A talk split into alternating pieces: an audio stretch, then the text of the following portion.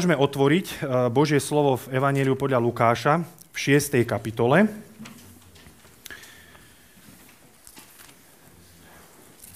A tí z vás, ktorí radi študujete a niekedy ste si možno aj zvykli robiť poznámky, tak vás tomu pozbudzujem, aby ste, teraz sa to dá jednoducho robiť do mobilov, môžete si robiť poznámky, mať otvorené Biblie, pretože sme presvedčení, že Božie slovo je to, čo nás skutočne mení. Takže Evanjelium podľa Lukáša, šiesta kapitola od dvadsiateho siedmeho až po štyridsiaty deviaty verš. Budem čítať. No vám, čo ma počúvate, hovorím, milujte svojich nepriateľov, robte dobré tým, ktorí vás nenávidia, žehnajte tých, ktorí vám zlorečia a modlite sa za tých, ktorí vás urážajú. Tomu, kto ťa udrie po líci, nastavaj druhé. A tomu, kto ti berie plášť, neodopri ani šaty. Každému, kto ťa prosí, daj a nevymáhaj od takého, kto ti niečo vzal. Ako chcete, aby ľudia robili vám, tak robte aj vy im. Keby ste milovali len tých, čo vás milujú, akú vďaku si zaslúžite? Veď aj hriešnici milujú tých, ktorých ich milujú. Veď keby ste robili dobre len tým, čo vám dobre robia, akú vďaku si zaslúžite? Veď to isté robia aj hriešnici. Keby ste požičiavali tým, od ktorých očakávate, že vám to vrátia, akú vďaku si zaslúžite? Aj hriešnici požičiavajú hriešnikom, aby dostali späť to isté. Ale milujte svojich nepriateľov, robte im dobre, požičiavajte a nič za to nečakajte. Tak bude hojná vaša odmena a budete synmi Najvyššieho, lebo On je dobrý aj k nevďačným a zlým. Buďte milosrdní, ako je milosrdný aj váš Otec. Nesúďte a nebudete súdení. Neodsudzujte a nebudete odsúdení. Odpúšťajte a bude vám odpustené.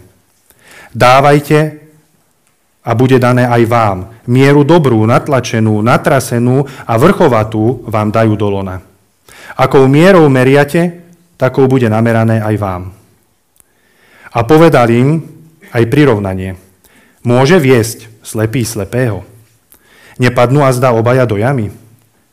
Učeník nie je nad učiteľa, no každý, kto je vyučený, bude ako jeho učiteľ. Ako to, že vidíš smietku v oku svojho brata a brvno vo svojom oku nebadáš?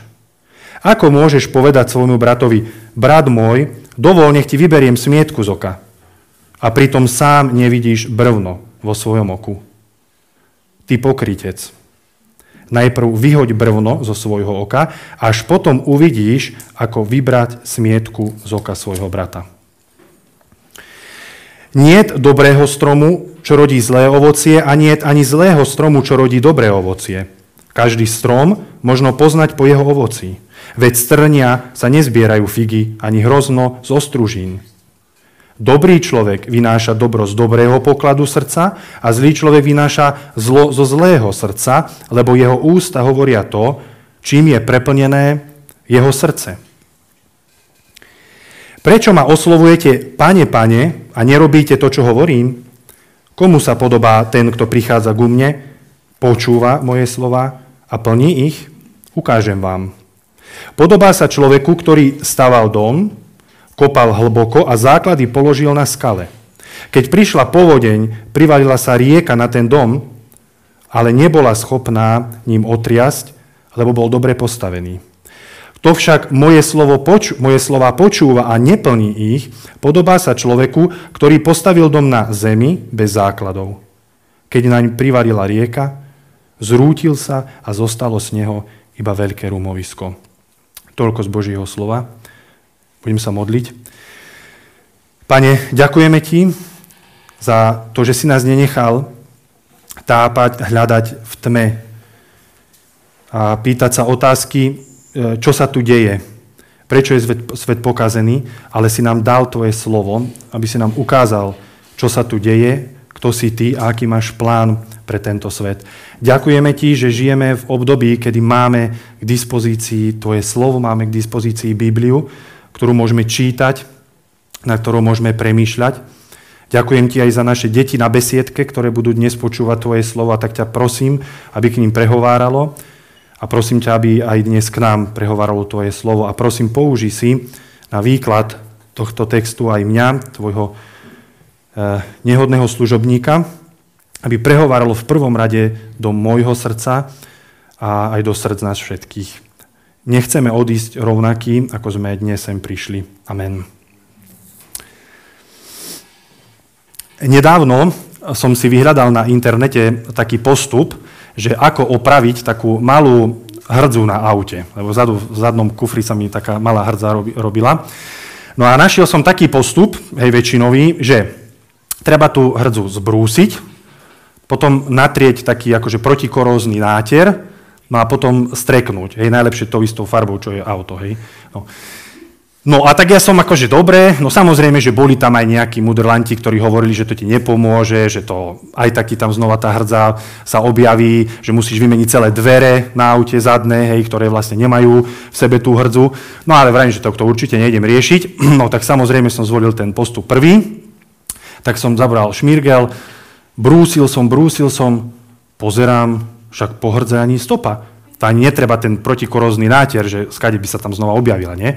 Tak som to rovno iba strekol, no a už som ráno, keď idem deti odniesť do školy, tak som tak už pozeral, nevidno nič prvý deň, druhý deň, nevidno nič, tretí deň, nevidno nič, či mudrlanti, že vymení celé dvere, štvrtý deň, nevidno nič, až nastal ten deň D, kedy som ráno, ani nepršalo, neviem, či pršalo. Ráno pozerám, bum, hrdza tam. Zase. Takže päť dní vydržal ten prvý postup. Tak vrajím, to bude tým, že som nedal ten protikorózny náter. Hej, že to určite bude tým. Tak znova som opakoval ten postup, teraz som už dal aj ten protikorózny náter.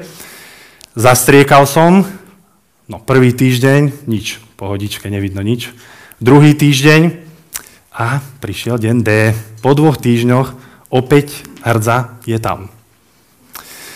No, takže a, asi naozaj tí mudrlanti mali pravdu, že dá sa to na nejaké obdobie maskovať e, týmto postupom, ale žiaľ, e, najlepšie riešenie je vymeniť celé dvere, hej, ktoré naozaj proste nemajú v sebe e, už, už tú hrdzu, ktorá bude von vypukovať.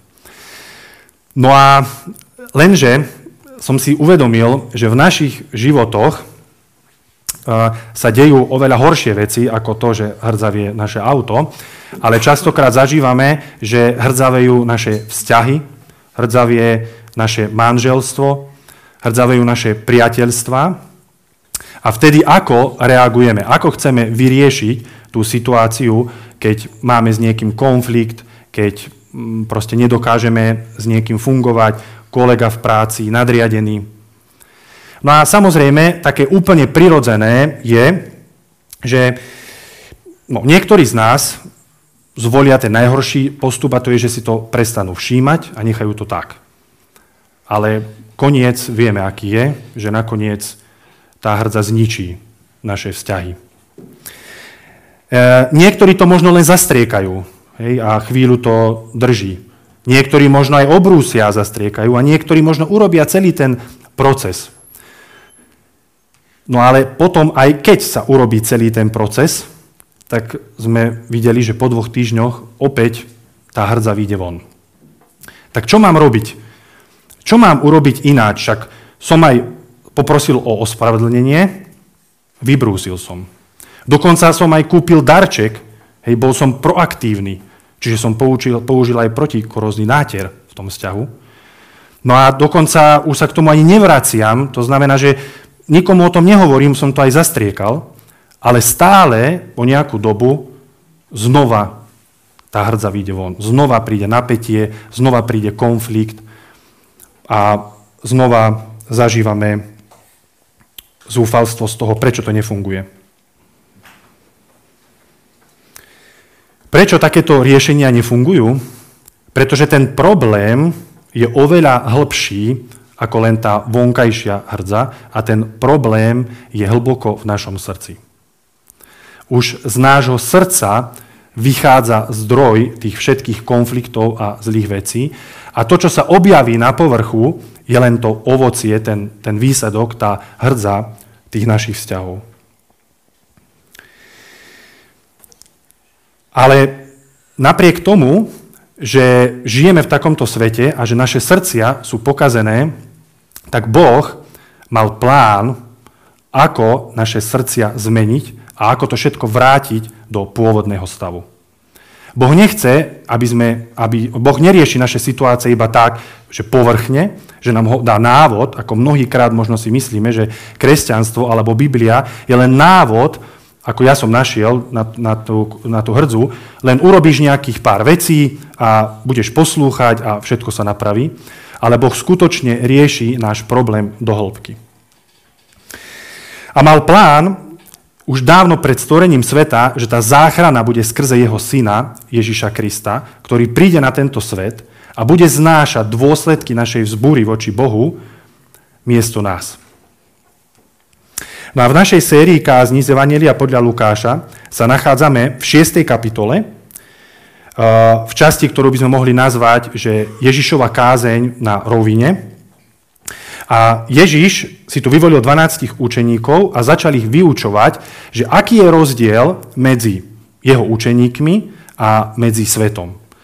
Prvú kázeň, ktorú minulú nedeľu kázal magister Ján Verčimák, pamätáte si, tak v podstate, keby sme ju mohli zhrnúť, tak hovoril o tom, že blahoslavení sú všetci tí, ktorí si priznávajú svoju biedu, uznávajú, že ich zdroj hrce je hlboko v ich srdci a nechcú to riešiť len povrchne. Tak tí budú šťastní. Ale všetci tí ostatní, ktorí chcú riešiť tie veci povrchne a pôžitkami tohto sveta, tak nakoniec budú plakať. Ježiš tu robí jasnú deliacu čiaru medzi jeho učeníkmi a medzi svetom. No a Ježiš pokračuje dnes vo svojej kázni na rovine a prakticky ukazuje, že ako má vyzerať správanie jeho učeníkov v kontraste so svetom. A bude, ja som to rozdiel na také tri body, že v čom má byť postoj srdca iný, ako, ako nám hovorí svet. Prvý bod je postoj srdca v láske, druhý bod je postoj srdca v súdení a tretí bod je postoj srdca k zmene. Takže prvý bod. Od dvadsiateho siedmeho verša po tridsiaty štvrtý Ježiš vyzýva učeníkov k tomu, aby milovali svojich nepriateľov, keď, nieko, keď ta niekto udrie, máš nastaviť druhé líce, máš požičiavať a nepýtať späť. No a máme robiť to, čo chceme, aby ostatní robili iným. No a toto Ježišovo učenie na prvý pohľad je tak šokujúce, že máme tendenciu k nemu pristúpiť takými dvoma extrémami. Jeden je, že začneme vnímať toto slovo doslovne, hej, a druhý je, že ho začneme brať veľmi obrazne, pretože si uvedomujeme, že to je nereálne, hej, že takto žiť nemôžeme. No a obidva e, spôsoby nie sú správne. Pretože pri doslovnom braní veľmi rýchlo zistíme, že ak je nejaká žena týraná, tak jej nepovieme, aby nastavila svojmu mužovi aj druhé líce. Hej? Alebo keď naše dieťa je v škole šikanované, tak mu nepovieme, že nastav aj druhé líce, nebudeme s tým nič robiť. Ježiš nechce, aby sme si mysleli, že, že to máme brať nejako naivne, že teraz máme rozdať celú svoju výplatu a potom my nemáme z čoho žiť. Takže určite to nemôžeme brať doslovne, lebo hneď v živote zistíme, že to nie je reálne a že Ježiš nie je naivný. Ale rovnako nemôžeme tieto Ježišove slova zbrúsiť do hladka a povedať si, že nejdem sa nimi ani zapodievať, že to je proste iba obrazná reč. Pretože Ježiš reálne učí svojich učeníkov, že máme žiť ako tí, ktorí sú kontrastom pre tento svet. A to nám hovorí v tridsiatom treťom a tridsiatom štvrtom verši, že prečo na, nás vyučuje milovať svojich nepriateľov, hej, a vlastne e, ma, žehnať a modliť sa za tých, ktorí proste nám ubližujú. Veď keby ste robili dobre len tým, čo vám dobre robia, akú vďaku si zaslúžite? Veď to isté robia aj hriešnici. Tu musí byť ten kontrast. Keby ste požičiavali e, tým, od ktorých očakávate, že vám to vrátia, akú vďaku si zaslúžite? Veď aj hriešnici požičiavajú hriešnikom, aby dostali späť to isté. Svet, v ktorom žijeme, stojí na presvedčení, že, že vlastne sme sa vyvinuli evolučne. To znamená, že ľudia, ktorí ma vyciciavajú, hej, a brzdia Uh, sú ako keby paraziti, ktorých sa potrebujem zbaviť. Hej, na Facebooku máme kopu takých statusov, že uh, dobre, že ne, nechajte ma všetci tí, ktorí uh, mi ubližujete, nemáte ma radi, robíte mi zle, ja sa chcem držať len ľudí, ktorí ma niekam posúvajú. Hej, ktorí ma majú radi, ktorí ma milujú, ktorí ma neodsudzujú. V takom svete žijeme a preto toto učenie Ježiša je úplne neprirodzené nášmu srdcu, ale aj všetkým dookola. Takúto lásku svet nepozná a preto Ježiš hovorí, že my, cirkev, túto lásku musia nájsť. My musíme byť tým kontrastom pre, pre celý svet, ktorý je okolo nás. No a jediná bytosť v celom vesmíre dokáže takto milovať. Tak bude hojná vaša odmena a budete synmi najvyššieho, lebo on je dobrý aj k nevďačným a zlým. Buďte milosrdní, ako je milosrdný aj váš otec. Žiadny iný boh v iných náboženstvách nie je bohom lásky v tom zmysle, že miluje a prejavuje lásku nevďačným a zlým. Všetci bohovia sú iba spravodliví. Keď ma uctievaš, keď ma poslúchaš, budeš sa mať dobre. Keď si nevďačný a zlý, potrestám ťa. Takto fungujú je islám, buddhizmus, hinduizmus, karma, hej, ktorá je teraz veľmi taká známa, že spravodlivosť, to ako sa správaš, sa ti nakoniec vráti. Toto sú bohovia vyrobení alebo vymyslení ľudskými srdcami, lebo takto my dokážeme rozmýšľať, jedine takto dokážeme rozmýšľať. My si nedokážeme predstaviť prirodzene lásku, ktorá by milovala tých, ktorých nás nenávidia, ktorí sú nevďační ku nám, ktorí sú zlí ku nám. Jedine Boh má takúto lásku. A ak sme kresťania, tak sme uverili práve v takéhoto Boha, ktorý sa nás rozhodol milovať napriek tomu, že sme zlí a nevďační. Veríme, že Boh si nás adoptoval za synov a dcéry nie preto, že by sme mali na to právo, alebo že sa mu to oplatilo, že aké úžasné deti bude mať. Ale napriek tomu, že sme na to nemali absolútne žiadne právo a že na nás nič nebolo milovania hodné. To je náš nebeský Otec. V takéhoto Boha veríme. Častokrát ale upadáme opäť do stavu, že si myslíme, že mňa, a ja som ale iný, mňa si Boh adoptoval z dôvodu, že som bol predsa len trošku morálnejší, krajší, lepší, duchovnejší ako tí ostatní. Si to predstavujeme, ako keď ideme do útulku a vyberať si psíka, tak uh, si vyberieme toho takého najzlačšieho, najkrajšieho, že, že Pán Boh si podľa toho vyberá. Ale jediný dôvod, prečo sa nás Boh rozhodol milovať, je preto, že On je dobrý, k nevďačným a zlým, milostivý a milosrdný k nám, hriešnikom. A rozhodol sa nám to ukázať v Ježišovi Kristovi, keď ho poslal na zem, aby zobral na seba dôsledok tej našej vzbúry voči nemu, kde naše srdce sa tak pokazilo, že nevnímame nášho stvoriteľa ako dobrého, ale stále máme pochybnosti a nedôverujeme, že s našimi životmi to skutočne myslí dobre. A práve preto, že veríme v takéhoto Otca, že nastal moment alebo obdobie v našom živote, kedy tá jeho milosť a jeho láska nás tak presiakla, tak dokážeme sa modliť a žehnať za našu rodinu, ktorá nás možno nespravodlivo okradla o majetok.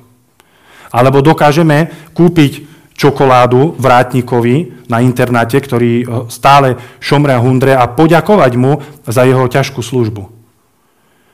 Dokážeme prísť a požiadať o odpustenie kolegu alebo kolegyňu, aj napriek tomu, že on alebo ona začala tú hádku.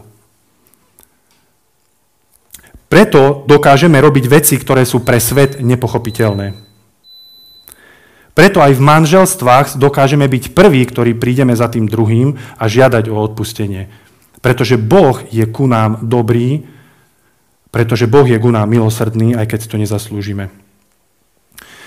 Keď som bol chlapec, mal som, neviem, asi dvanásť alebo trinásť rokov, tak sa stala taká vec, že moju starku, čiže otcinovú mamu, napadli v takom butiku, takom obchodíku v Kokave nad Rimavicou.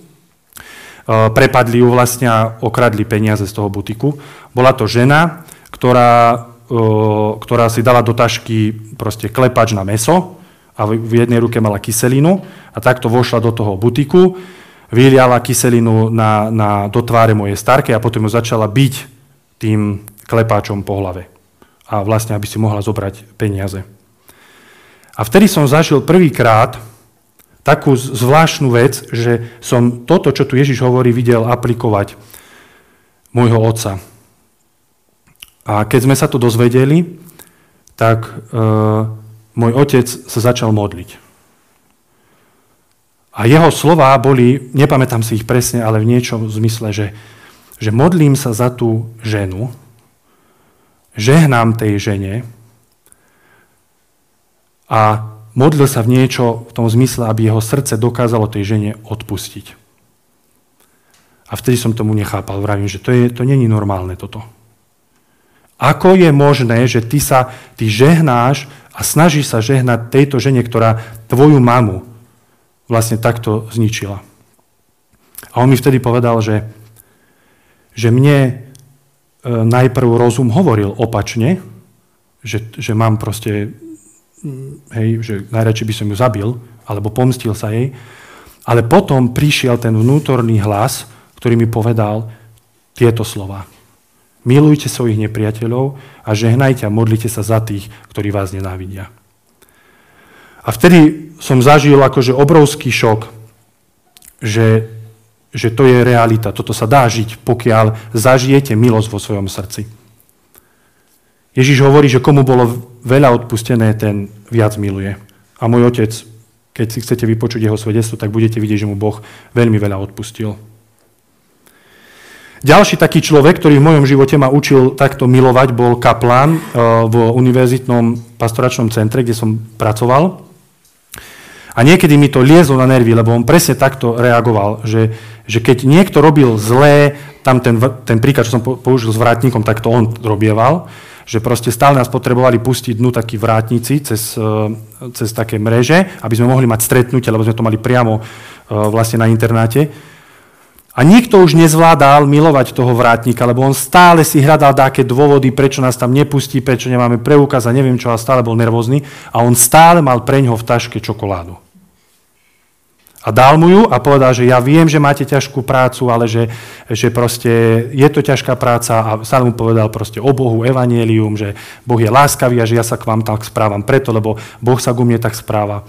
A to bolo pre mňa akože hrozné, mne to už aj riezlo na nervy a vravím, to nemá význam. Že proste nerob to. A on mi stále hovorí, že láskou jedine dokážeš bojovať proti, proti zlu. Ako Ježišovi učeníci sa preto nesprávame tak, ako sa iní správajú ku nám, ale správame sa k iným tak, ako sa ku nám správa náš nebeský Otec. Toto si musíme zapamätať, že ako Ježišovi učeníci sa nesprávame k ostatným podľa toho, ako sa oni správajú k nám, ale ako sa ku nám správa náš nebeský Otec.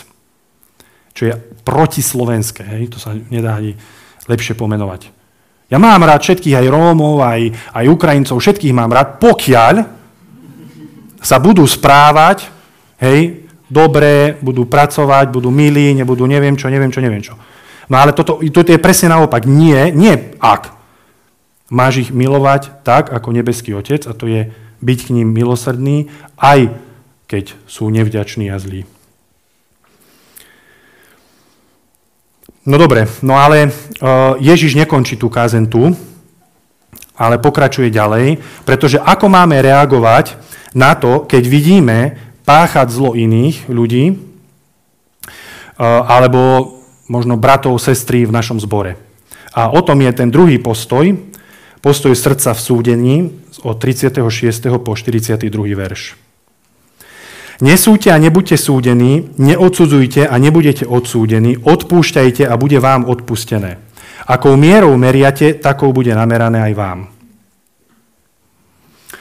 Určite tým Ježiš nemyslí to, že teraz máme prestať hovoriť o zlu, že je zlé, Hej? Alebo že máme prestať rozsudzovať medzi dobrom a zlom. Pretože dobro a zlo reálne existujú.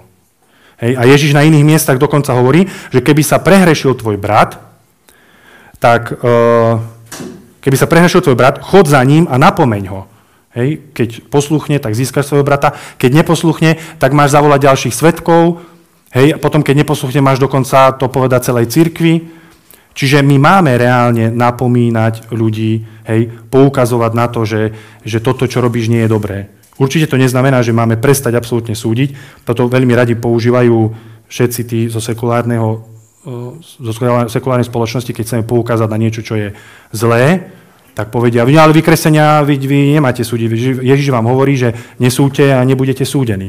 Ale určite toto neznamená.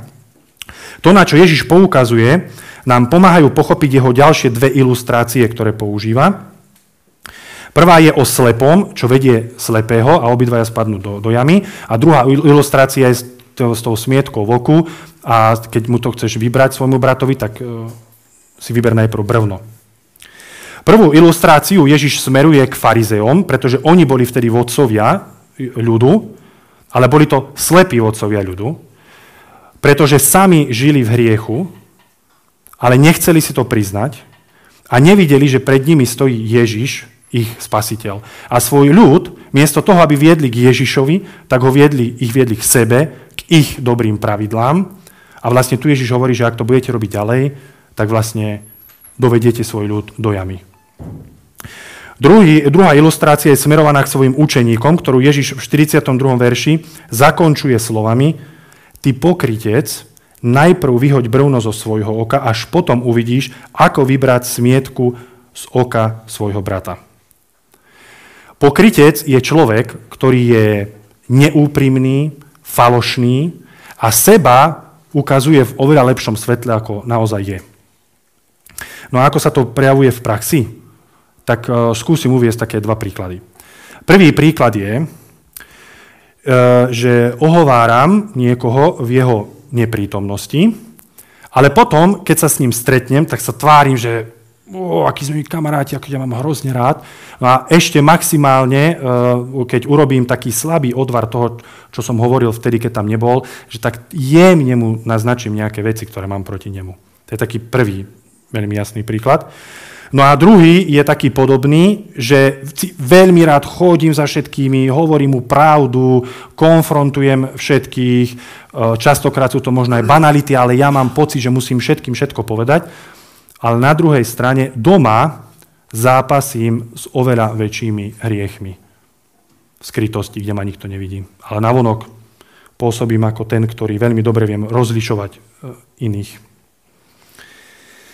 Ako učeník Ježiša Krista primárne zápasím so svojimi hriechmi, so svojimi zlyhávaniami, aby som vedel potom s láskou a pravdou napomínať a viesť ostatných.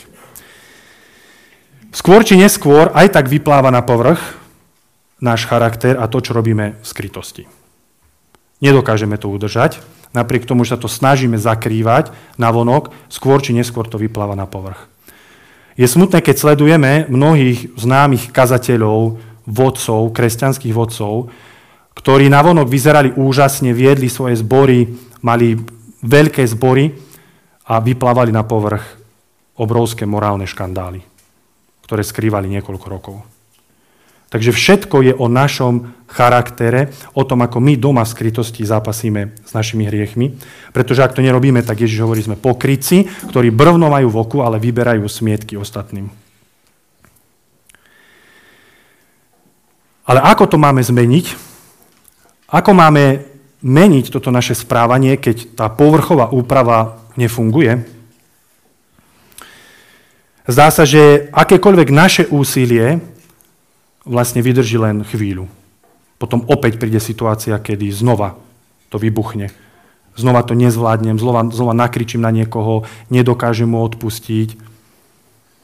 No prvý krok k zmene je prestať sa vyhovárať na okolnosti, na ľudí okolo nás, že to oni za to môžu, že som ja taký, na výchovu mojich rodičov a na všetky tieto ostatné veci, lebo to nie je primárny problém.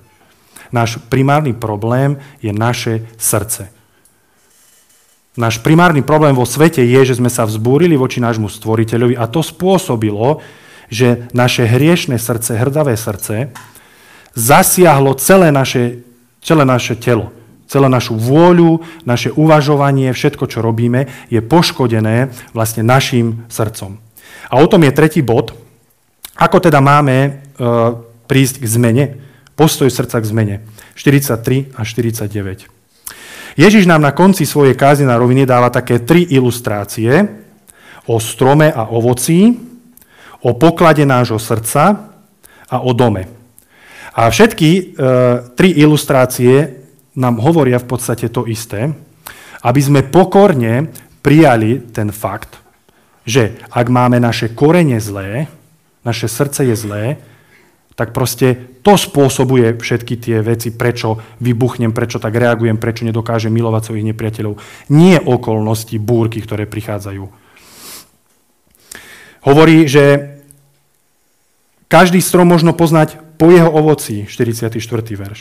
štyridsiaty piaty Dobrý človek vynáša dobro z dobrého pokladu srdca a zlý človek vynáša zlo zo zlého srdca, lebo jeho ústa hovoria to, čím je preplnené jeho srdce. Takže slová, že preto som tak reagoval, lebo si ma tak vytočil, alebo si ma naštval. Väčšinou my hovoríme dôvod, že prečo som vypustil tie slová, že to, to, to, to je okolnosť za to môže. To ty. Keby si ty nebol taký, keby si ty toto nerobil, no ale Ježiš to hovorí, nie, to tebe to vyšlo zo srdca. Niekedy sa zatvárime tak, že, že, fú, že toto nebolo zo mňa. No to bolo z teba. To ti vyšlo z tvojho srdca, tam to je. Hej, to neprišlo nejako z boku a potom akože e, si to iba ty odrazil, alebo čo. To proste to je problém tvojho srdca.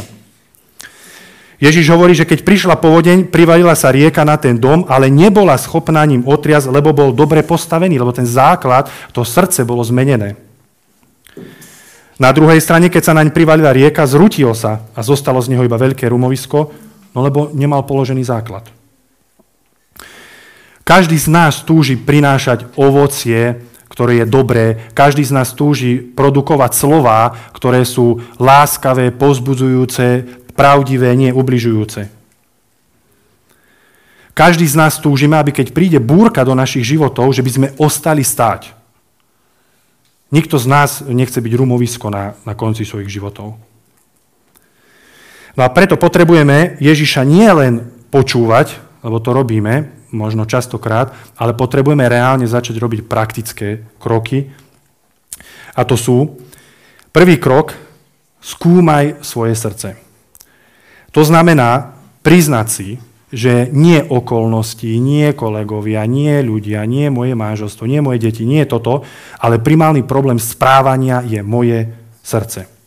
Ježiš na inom mieste hovorí, to, čo z človeka vychádza, to poškvrňuje človeka. Vznútra totiž z ľudského srdca vychádzajú zlé myšlienky, smilstvá, krádeže, vraždy, cudzoložstvá, chamtivosť, podlosť, podvody, neviazanosť, závislivé pohľady, rúhania, pýcha, pochabosť. Všetko toto zlo vychádza zvnútra a poškvrňuje človeka. No ako to mám prakticky robiť? No stále, keď nastane nejaká situácia, že sa s niekým pohádaš, niekoho zraníš, proste niečo sa stane, tak nestačí len ospravedlniť sa, kúpiť kytičku alebo niečo a zastriekať. Lebo to sa znova stane. Potrebujeme ísť hlbšie, potrebujeme sa vrátiť. Prečo som reagoval tak, ako som reagoval? Také pomocné otázky, ktoré vám môžu pomôcť, je, akej Božej vlastnosti som prestal veriť, keď sa toto stalo? Že Boh je dobrý, že ma miluje, že už ma nič nemôže odlúčiť od jeho lásky, že je zvrchovaný, že má pod kontrolou na, na, na, na život. Čomu som prestal veriť? Akej časti Evanielia som...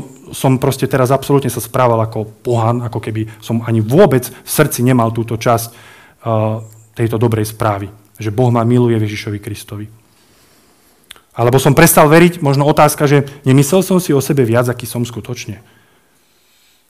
Veď ja som úplný hriešnik, skazený a správal som sa, ako keby som bol najlepší morálny frajer zo všetkých. Nechýbala mi pokora? Že v čom, v čom nastal ten problém? No a keď, keď začnem takto sa vrácať, môžeme sa vrácať s tomu aj s tým človekom, hej, s ktorým sa to stalo. Ak je veriaci kresťan, má o to záujem, tak poďme skúmať ten problém, prečo sa to stalo. A preto máme komunity, preto máme trojice v našom zbore, aby sa tam toto dialo. Aby sme jeden druhému dokázali povedať evanjelium práve v týchto situáciách. No a následne je dôležité urobiť druhý krok, a to prosiť Boha o odpustenie, ale nielen to, ale aby nám dal nové srdce, ktoré bude poslúchať, ktoré bude veriť, ktoré bude prinášať ovocie Ducha Svätého. A Boh nám veľmi rád odpustí. On chce, aby sme zažili jeho milosť, lebo to je tá premieňajúca milosť nášho srdca. Pretože Boh nám rád odpustí, a hovorí to v Rimanom päť osem apoštol Pavol, že nie len vtedy sa rozhodne, že no tak, dobre, tak tento prosí, tak celkom úprimne, tak mu idem odpustiť. My si niekedy myslíme, že Boh sa vtedy rozhoduje, či nám ide odpustiť alebo nie. Ale apoštol Pavol v Rimanom päť osem hovorí, Boh dokazuje svoju lásku k nám tým, že Kristus zomrel za nás, keď sme boli ešte hriešni. Boh sa teší z toho, keď prichádzame k nemu a znova a znova zažívame milosť odpustenia v Ježišovi Kristovi. Toto potrebujeme robiť pravidelne, aby naše srdce malo lásku milovať svojich nepriateľov, dokázalo žehnať a modliť sa aj za tých, ktorí nás nenávidia, aby sme vedeli požičiavať tým, ktorí si to prosia, aby sme mali naozaj túto lásku, ktorá je kontrastom pre tento svet. Nestačí to zažiť raz a napísať si do Biblie dátum, že tu som bol zachránený, ale potrebujeme túto milosť zažívať pravidelne. A možno si ešte nikdy nezažil túto milosť a nevieš, že, o čom sa tu hovorí, tak ťa chcem povzbudiť, aby si prichá, prišiel k Bohu v modlitbe, priznal si, myslím si, že už dosť dlho žiješ na to, že keď sa pozrieš spätne na svoj život, tak zistíš, že si sa už koľkokrát snažil tú hrdzu opraviť, vybrúsiť, protikoróznym náterom natrieť, aj zastrieka, znova je tam. Takýmto, môžeš to skúšať, neviem, že dokedy sa ti to bude dariť, ale nepomôže to. Potrebuješ prísť Bohu, priznať si, že si pokazený, skazený hriešnik, že problém je v tvojom srdci, prosiť Boha o odpustenie a uveriť, že Ježiš Kristus skutočne zobral na seba naše hriechy, naše zlyhania, keď vyšiel na kríž a tam sa nechal potrestať miesto nás. Na tretí deň vstal z mŕtvych, teraz žije a povzbudzuje všetkých jeho nasledovníkov, jeho učeníkov, aby takto milovali kontrastne oproti svetu. Milovali svojich nepriateľov, neboli pokrytci a prinášali túto dobrú správu všetkým. Ak naše srdce pravidelne zažíva Božiu milosť a odpustenie v Ježišovi Kristovi, tak bude menené a dokáže prejavovať milosť a odpustenie aj ľuďom, ktorí sú okolo nás, svojim nepriateľom. A ak bude zažívať milosť, tak nebude odsudzovať ostatných, ale bude v prvom rade riešiť svoje srdce, nebude pokrytec a bude vedieť, ako pravde v láske napomínať svojich bratov. Takže môžeme teraz mať čas, kedy sa budeme modliť v tichosti. Môžeme vyznávať svoje hriechy, môžeme vyznávať to, že aký je Boh a potom ja to môžem zakončiť.